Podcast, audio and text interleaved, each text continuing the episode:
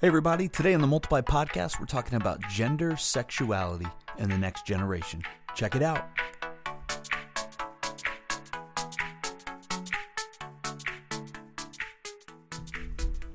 Hey, everybody. Welcome back or welcome to the Multiply Podcast. My name is Jared. My name is David. We're glad that you have chosen to spend the next 30 minutes of your life with Mm. us.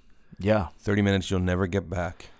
that's true. That's Unless- true. Unless you do what I do and listen to us at one and a half times, then it's about 20 minutes of your life. Actually, also, you could try slowing us down a lot. that We've done that multiple times. That's hilarious. That's a good laugh. That's a good laugh. I love doing the game where you slow down preachers who are famous and then try to get uh, you know people to guess who they're listening to. That's awesome. Yeah, actually, um, when when Apple updated their the podcast app most recently, um, it includes a one and one quarter speed now. Mm. So, which is kind of nice actually. It's it's obviously in between one and, and, and one and one half. And for some speakers, they're they speak too fast for one and a half, and one and one quarter is perfect. Yeah, it's like a sweet spot. But I rarely listen to anything at, at normal speed anymore, which makes me very impatient in person when I'm talking to people. you would do well in New York City. You would fit in well. That's right. That's what I'm preparing for. Yep. Life Yep. ministry in New York City. Yeah. And here comes a big announcement. Just kidding. Let's go. Hey, I will say, I will say, I recently met a fan of the podcast. Oh wow. Um, someone I had not met. Distant cousin.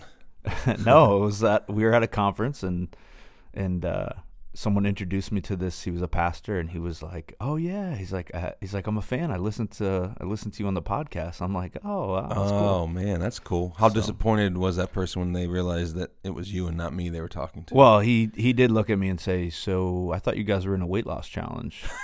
what's going What's going on?" And I was like, "Well, you should have seen me before." Yep. So- I don't think we wrapped up our weight loss which- challenge conversation Yeah. on our most recent podcast. We we did our final weigh in on Easter Sunday morning, Mm. and um, yeah, I, I I won. I mean, I'd like to be more excited about it. I'd like to. Uh, I would like to be able to say everybody lost so much weight, and I managed to lose the most. Yeah, But it really, the truth is, none of us did awesome, and I did the most least awesome. well, you didn't do bad. No, I None of mean, us did bad. Well, one of us did bad. We won't mention his name. Yeah, Jay, Jay Maya.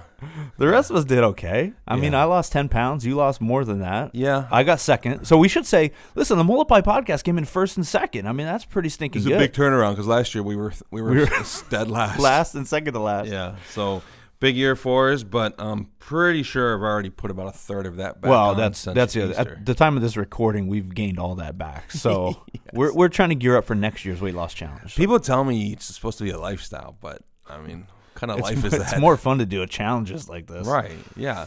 Listen, if I can eat whatever I want for 10 months out of the year and then diet, you know, half heartedly for two months a year.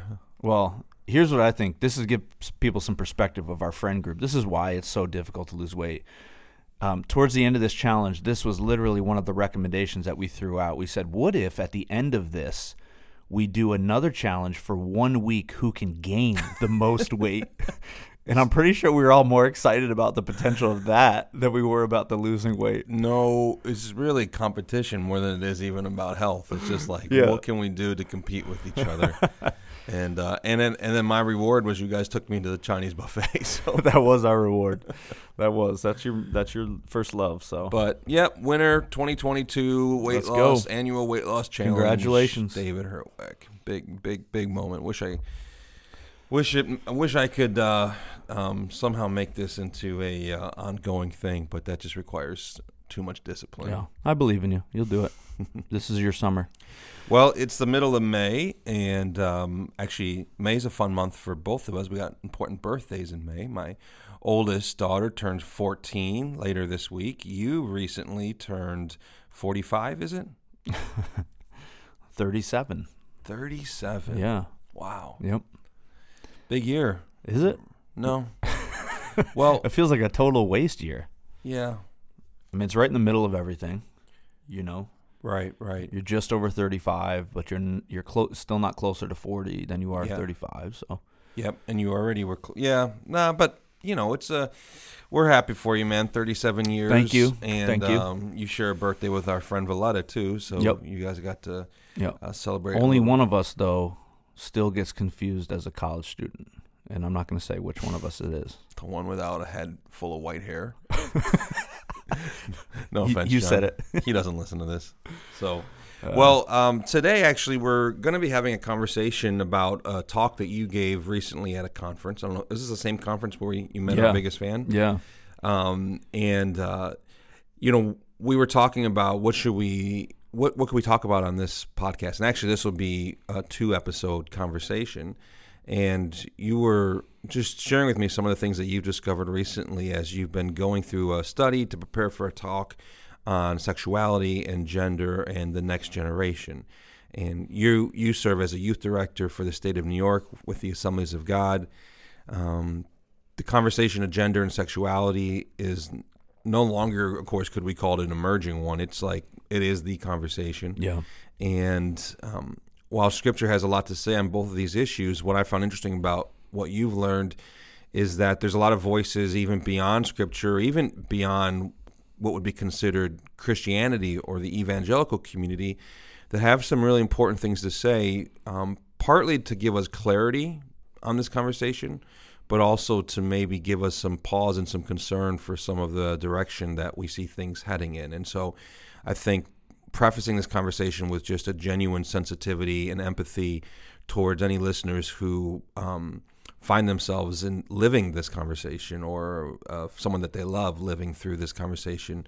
Nothing that we say today is is meant to harm or hurt anyone who is feeling this or walking through this, but it is important that we can have hard conversations for the sake of health Yeah. and talk about things that maybe sometimes the church would prefer not to talk about. So, Yeah. tell me a little bit even about like how you came to begin to study and think through what uh, how you feel or what you believe to be true about this conversation.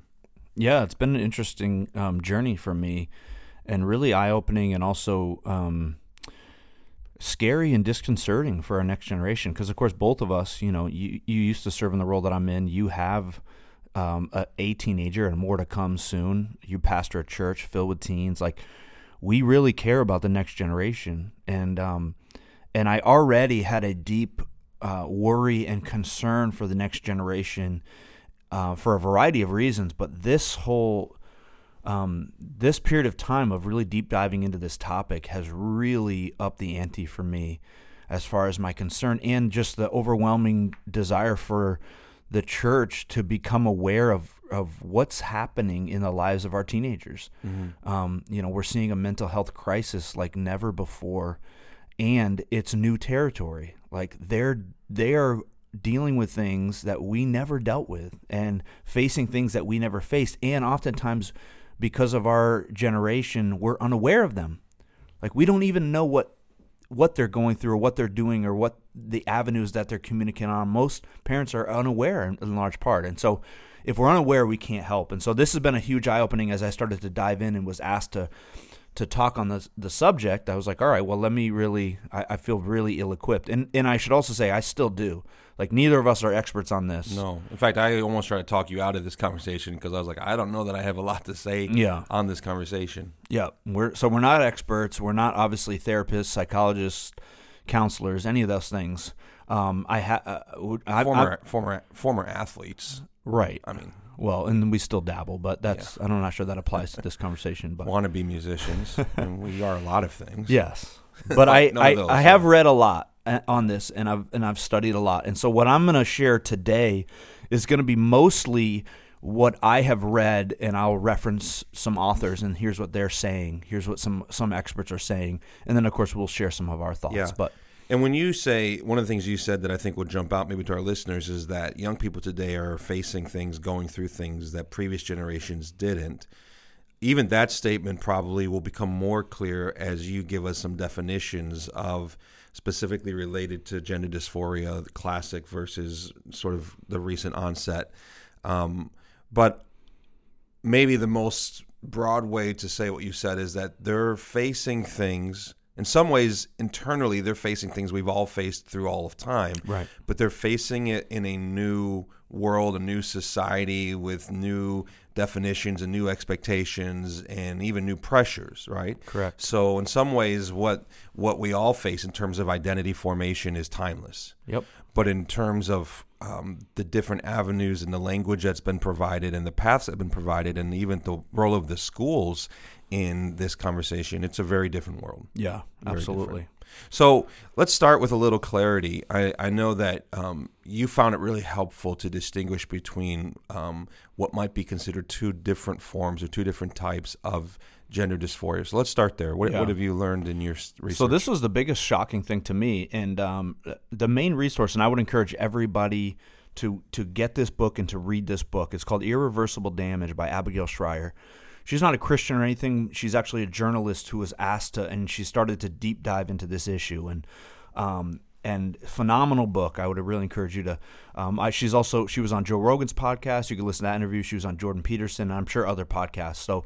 Um, as I started to read her book, here's what I was shockingly shocking to me, which is what is happening right now with the transgender movement and gender dysphoria in our adolescence is different than what has happened historically with gender dysphoria. And so one of the things that she lays out in the book is essentially we have actually pretty good research over the last hundred years about gender dysphoria. We, we, we have a good clarity on what it is.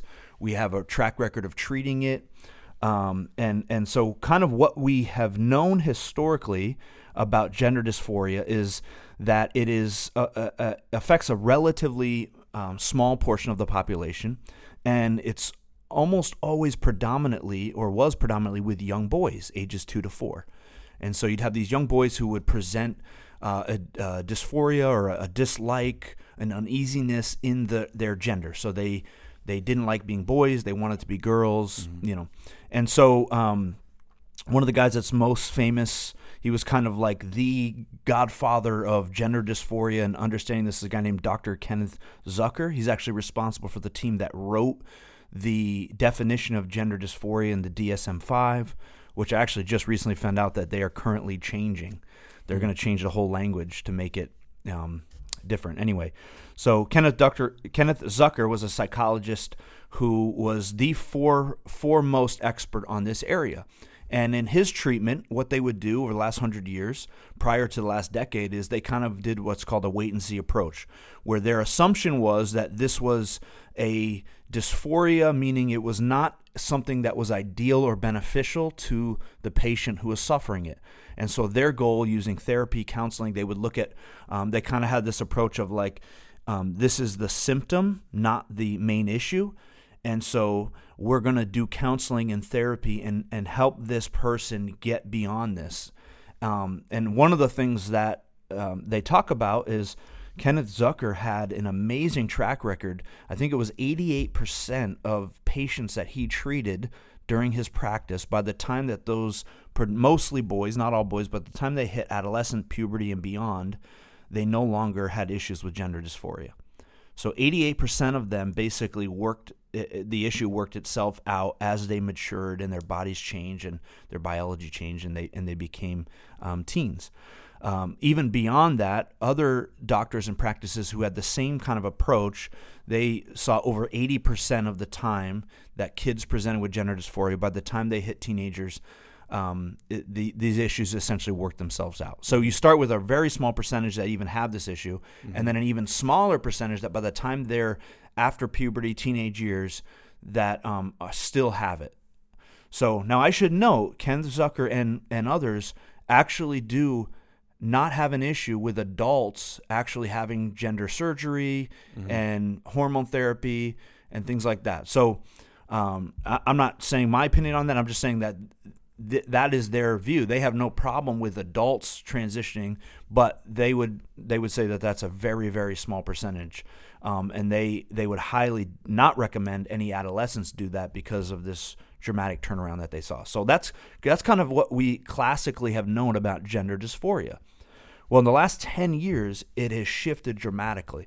So we've seen a, a uh, 4,000 Um, this is this is numbers based out of Britain because actually in the U.S. they they have a hard time getting numbers because we don't have universal medicine, so Yeah. we don't have a, a, a centralized reporting system. But in Britain, for example, they've seen a four thousand percent increase in the last decade of young girls, adolescent girls seeking medical help for uh, transgender, for transgenderism. So what we've seen is this massive explosion in the last 10 years and what's interesting is it's predominantly almost almost all with adolescent girls. So um, a couple of statistics that i found were interesting and these were all pulled from abigail shrier's book. Um, from 2016 to 2017 the number of females requesting gender surgery quadrupled. Um, she quotes a, a a doctor and researcher in there that says one of the other other interesting thing that's happening about the phenomenon currently, which is different than classic gender dysphoria, is that these um, these girls who are coming out as transgender are doing so in groups. So it's 70 times more likely that girls are going to come out as transgender in a group together, which So not one at a time, but Correct. Which is totally different than historical gender dysphoria, which was totally isolated. It Didn't matter what anybody okay. else around you was going to do. You felt this. Now we're seeing kind of this group influence of coming out together, um, which they would argue signals signifies some some different things are happening there. Um, some of the other interesting things is uh, we went from 10 years ago, uh, uh, percent of high schoolers in America um, designating themselves as transgender, which so that's about uh, um, Yeah, point One one, in- or point zero one. uh, 0.1. Sorry, that's that's written wrong there. So it's 0.1. So that's about one in 10,000 to now it's um, 2% are identifying. So we went from one in 10,000 to two in 100. Wow. So it is dramatic increase. Um, in 2007, you'll see there was um, there was one gender clinic in the United States. Today, there's well over 50 that exist. And so, what what they are saying is, um, and what Abigail Shrier um, points to in her book is that what is happening right now over the last 10 years, what we're seeing in our young teens is not gender dysphoria in the way that we've known it. Classic gender dysphoria. right. It's something different. There's something else happening. And they they would use the term like social contagion that there is this um, i've heard people use the term this is not to diminish but they would say like a mind virus. So there's something psychologically happening where an idea can spread from individual to individual. And so one of the things that they well maybe we'll, we'll wait and get to that on the why uh, issue but what we're seeing is there is something happening right now in our in our world that is different than what has happened over the last hundred years. So, you know, there's always multiple voices and perspectives on data, Mm-hmm. right? Lots of ways to interpret. If data was enough, then we would not be as divided of a country Yeah. on something like COVID, for example. That's true. So I know you like to hear all sides of this conversation. I just kind of that's the way you are. You know, what's the perspective on this that would say it's not social? It's not. Yeah. Um, yes, the or would there be some who would even say, um, it's just more. It's just greater awareness. That's right. That would be the argument. So they would say, yeah, no, uh, no wonder that there's this huge increase in numbers. This was always there, but people were afraid. They they weren't comfortable. They couldn't come out. There wasn't a social acceptance, and so now that there is, um, there's just the. This is actually normative. What we're seeing is normative. It- They were just all hidden before, right? So that would be kind of the argument, and um, and and she lays out in her book, and I've heard her I've heard her say this, and I think the arguments are pretty good. She said the problem with that is there's a couple issues. Number one, when you look at gender dysphoria classically, it, as I mentioned before, it affected young boys. This ma- this increase that we're seeing is not with with young boys. It's predominantly with adolescent teen girls. And the majority percentage of these teen girls that are experiencing this have no history of gender dysphoria. So it's manifesting itself all of a sudden in their teenage years, their adolescent years, which doesn't align with what we know about gender dysphoria and how it operates. So, um, so that's one argument. The other argument she says is the reason why you can't say, well, it was they were always there, but now it's just socially acceptable. Is um, she's saying what we would, if that was true, what you would expect to see is a lot of boys and men, particular, who are now in their 30s and 40s, who are then now coming out as transgender, right? Because they've always had this, but they've hidden it, they've kept it a secret. We're not seeing that. That's not what the statistics bear out. It's a massive increase in teens and adolescents, but not a massive increase in adults. So, Hmm. if that was the case, you would expect to see a huge rise across the board, but especially in, in that, you know, in our age demographic, who in their argument would have been keeping it a secret all their time and now can finally come out. So it's so that's, what I hear you saying is that the uniquely focused demographic that is experiencing this is what would cause people to say there's something else happening here. Right. It's not just this is not just um, I don't want to misspeak here, but this is not just biology. This is not just science. It's not just mental health. Right. Um, although mental health probably you know how do we say something is not mental health? Obviously, It is mental health, but in a in different a, in way. a different way than Yeah. than the classic gender dysphoria. Right. And um, also, probably worth noting that, as you would expect, Kenneth Zucker has his critics, his opponents. Yeah. Um, actually, um, was um, fired, you know, from serving as the. He was at, over the Center for Addiction and Mental Health in Toronto, and ended up getting fired from that. And later on, just to bring the story full circle, um, that organization had to publicly apologize to him and pay him a settlement because of um, some of the complaints in the review that led to his firing, or at least one of them was found to be false. And right. um, and even that review itself no longer can be seen or found online. So just to give you know, just to let people know, like as you would expect, there are people who um, uh, don't appreciate his his approach, um, but there's you know, he's as far as we know, he's not coming at this from a religious standpoint. He's not a Christian. He's not using scripture. He's a scientist. No, yeah. He's Pure- a psychologist and sexologist, and so this is this is the guy who led the conversation for a long time. True, and and as I said before, um, both Abigail Shrier, you'll read in her book, her some of her perspective, and Kenneth Zucker are advocates in certain situations for adults getting gender reassignment surgery and hormones. So they're not even opposed to that, Right.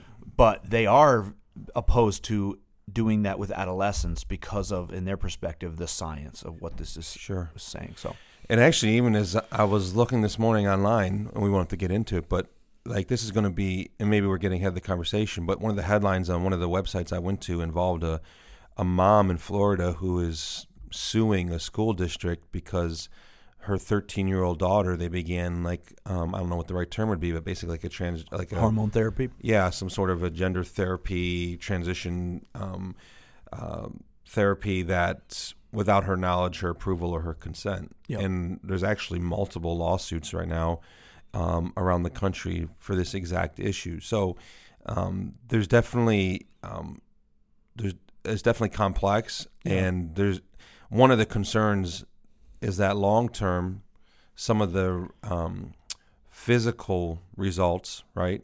Some of the ramifications of going through this as a teenager are quite significant, Yeah. and you know the potential for the future for um, young for women and men later in life to look back and, and even feel like they were um, done a disservice Yeah. in some. In you know that Right. that seems to be something that this could be headed towards too. People say. Absolutely. There's already lawsuits happening, like you said, and it'll be coming. Because one of the here's the unique thing about this issue is there the shift in the this is a medical issue, right? You're talking about prescribing teenagers hormones and in in many cases gender reassignment surgery. So young women are having their breasts cut off, which is permanent.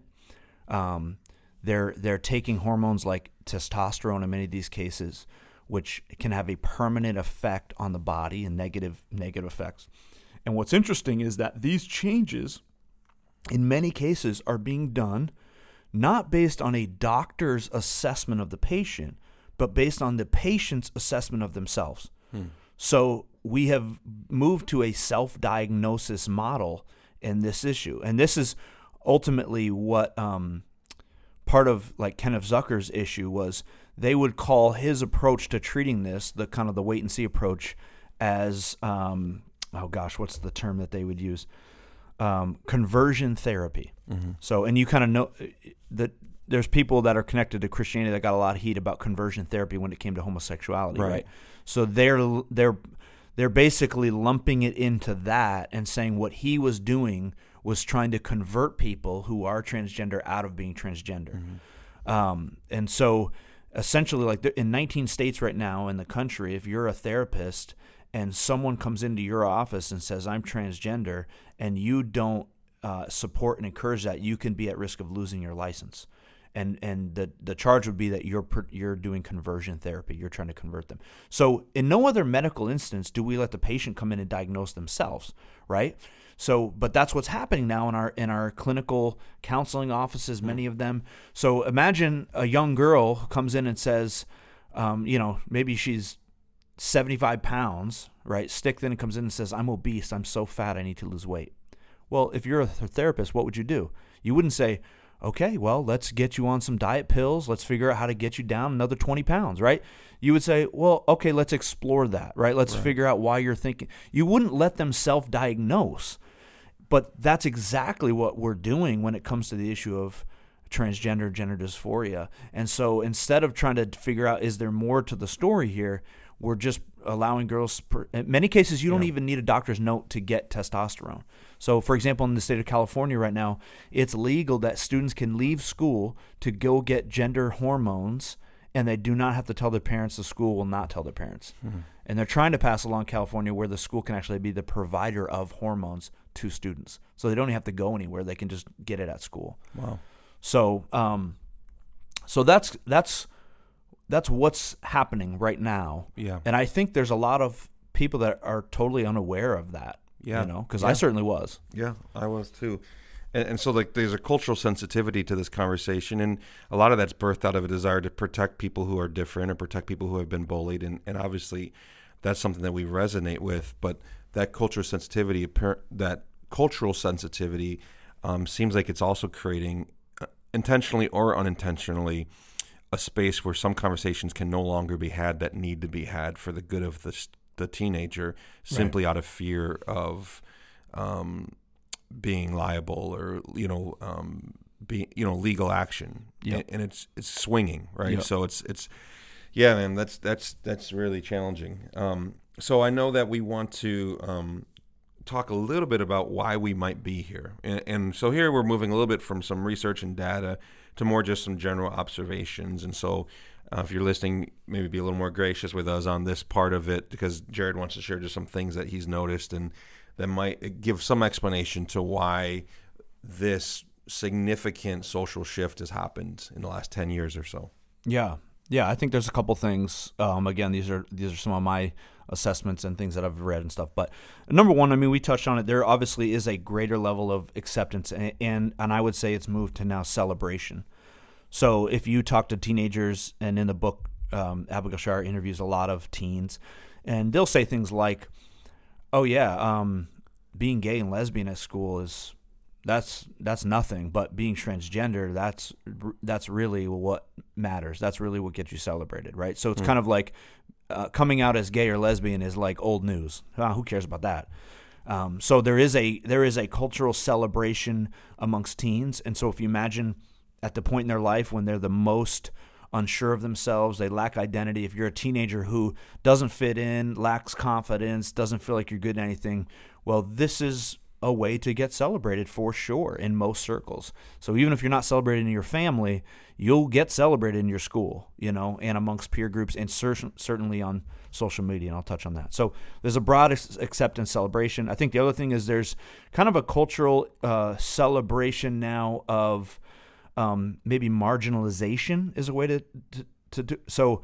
Um, right. So in which ways am I a part of a group that is afflicted? And um, that's kind of a thing that we celebrate, right? So it's um, uh, another way to put it is like every kid wants a clan and a cause, and so being transgender provides both. It provides this kind of family, this pseudo family, and it provides this cause. It's like, oh yeah, I'm a part of this minority group and it's a cause in that we're standing up for for their rights and and by the way we should say like yeah we we there's a part of this that is good in that people shouldn't be killed because they are different right? Like there should be rights and there should be things like that. We're not even yeah. we're not even getting into that area. Right. We're just saying that part of the appeal of this for teenagers is absolutely it provides them that sense of like, look at me, I'm a part of this group standing up for this social cause. And and every um, student is looking for that somewhere, Yeah, right? So absolutely. this doesn't mean that this is distinct from other things that students turn to, but it is a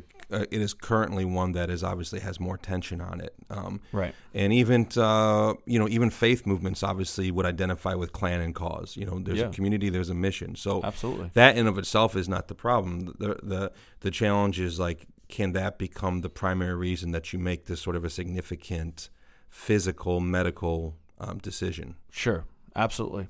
So b- another big reason why that obviously changes in technology, social media. Um, if you've never watched the documentary Social Dilemma, it um, I would encourage you to do it. It lays out basically the mental health crisis that has been amplified because of social media, the invention of the iPhone, and what's happening in our teens. Um, so if you go on YouTube, you can fi- you'll find transgender influencers and um, and literally some of the language that's used is like, have you ever felt like you didn't fit in? Have you ever felt like you're not good at anything? Have you ever felt like you didn't belong? Of course, the answer to that for every single human being, certainly every teenager, is yes. There's not a teenager in the world that doesn't feel those things, right? And then the, the so some of the responses like, if you have, then you're probably transgender. So there, this is one of those things that they're facing that we didn't. They are there are influencers people who are on tech and social media who are living out their life in front of them who are saying i was broken. I was I had anxiety. I was depressed and i went on testosterone. I've never been happier. Yeah. right? And so It's almost evangelization. absolutely. Right? I mean- absolutely. Yeah. Yeah. and and our teens are watching this stuff and they're going oh maybe that's the solution right so that's a massive change. Um, I, I mentioned the changes in therapy practice um, so i won't get into that again but almost all the major organizations um, pediatric organizations have now adopted affirmative care versus what they call conversion therapy. So conversion being what we did for 100 years affirmative care being if they say it we what they need most is us to go yep you are. Um, so that's a major shift. Um, and then um, there's this interesting thing that I read, and I'll just mention it quickly, where they talk about it's called the, they they call it a peer contagion, um, and it's kind of this massive diagnosis. So one of the things that psychologists say the human brain subconsciously will do, and it in particular happens more with teen girls because they think girls are um, typically more empathetic to each other's problems. They tend to carry each other's issues, and I think this is true. Like for young boys, if if you're coming, you're like, man, my day's terrible, blah blah blah. They're like, all right, well, let's go shoot some hoops or let's go do this, right? They don't typically sit down and like have hour long conversations about their feelings. Um, young girls do. And then they carry each other's burdens and each other's hurts and pains. And so historically, we know this is true. And w- one of the things that they'll say is like what ends up happening is when a when a diagnosis is presented in in a culture, people that have other underlying issues like mental health issues will look for a diagnosis that they can latch onto and go, "Oh, that explains my problem." Sure. So in 1994 in Hong Kong, we saw this with anorexia. There was an article written about a girl who had died of anorexia, and they presented this issue sweeping the West. Uh, almost immediately, what they saw is this huge increase in women in Hong Kong um, claiming to to be anorexic or having issues with anorexia. And uh-huh. one of the things that they say is that's what happens if you have these mental health issues that you're not sure what to do with. Your subconscious will look for a diagnosis that you can latch onto because it will help explain to you what your issue is. Yeah. Does that make sense? Yeah, yeah. And so that's one of the things that they're saying that this is That what's be part of happening what's now. happening. And it's Yeah. happened it's happened many times with different issues throughout Right. history. It's not just this. It's Right. It's there's track record of it. Right, absolutely. Yeah. So those are some of the thoughts that I have that I think could be one of some of the very simplistic, obviously, reasons Yeah. why we're we're where we are. So hopefully, um, for the listener, this has just been helpful in providing some clarity, um, uh, just a snapshot of where we are at, um, and maybe some thoughts behind how we got here. Our next episode, we just want to talk a little bit about how do we speak to this issue, Yeah. and how can we be biblically faithful, culturally relevant, and serve people well on all sides of this issue, right? And Yeah, that's the real challenge. absolutely. Is that at the end of the day, everyone, uh, each of these individuals. Um, need uh, an encounter with Christ, need to um, have their identity found in Christ. Don't And- don't give away the well, next okay, podcast. little teaser, little teaser for the next one. So, but we'll be back with that in a couple weeks to talk a little more about how can we respond. Yeah, absolutely. So before we go, hey, real quick, I know this is a weird transition given the heaviness of the topic, but uh, we do gotta we do gotta end with David's eats, and and the, that person I ran into did tell me their favorite portion is David's eats. So Hey, um, so not only better leaders, guys, we got to be better eaters too. So um, talking to the number one weight loss champion, I think there's no better person. So all right, going into summer. Um, I, we've done this before with you with the perfect hot dog, so we're not going to do that. But I want to know your perfect burger.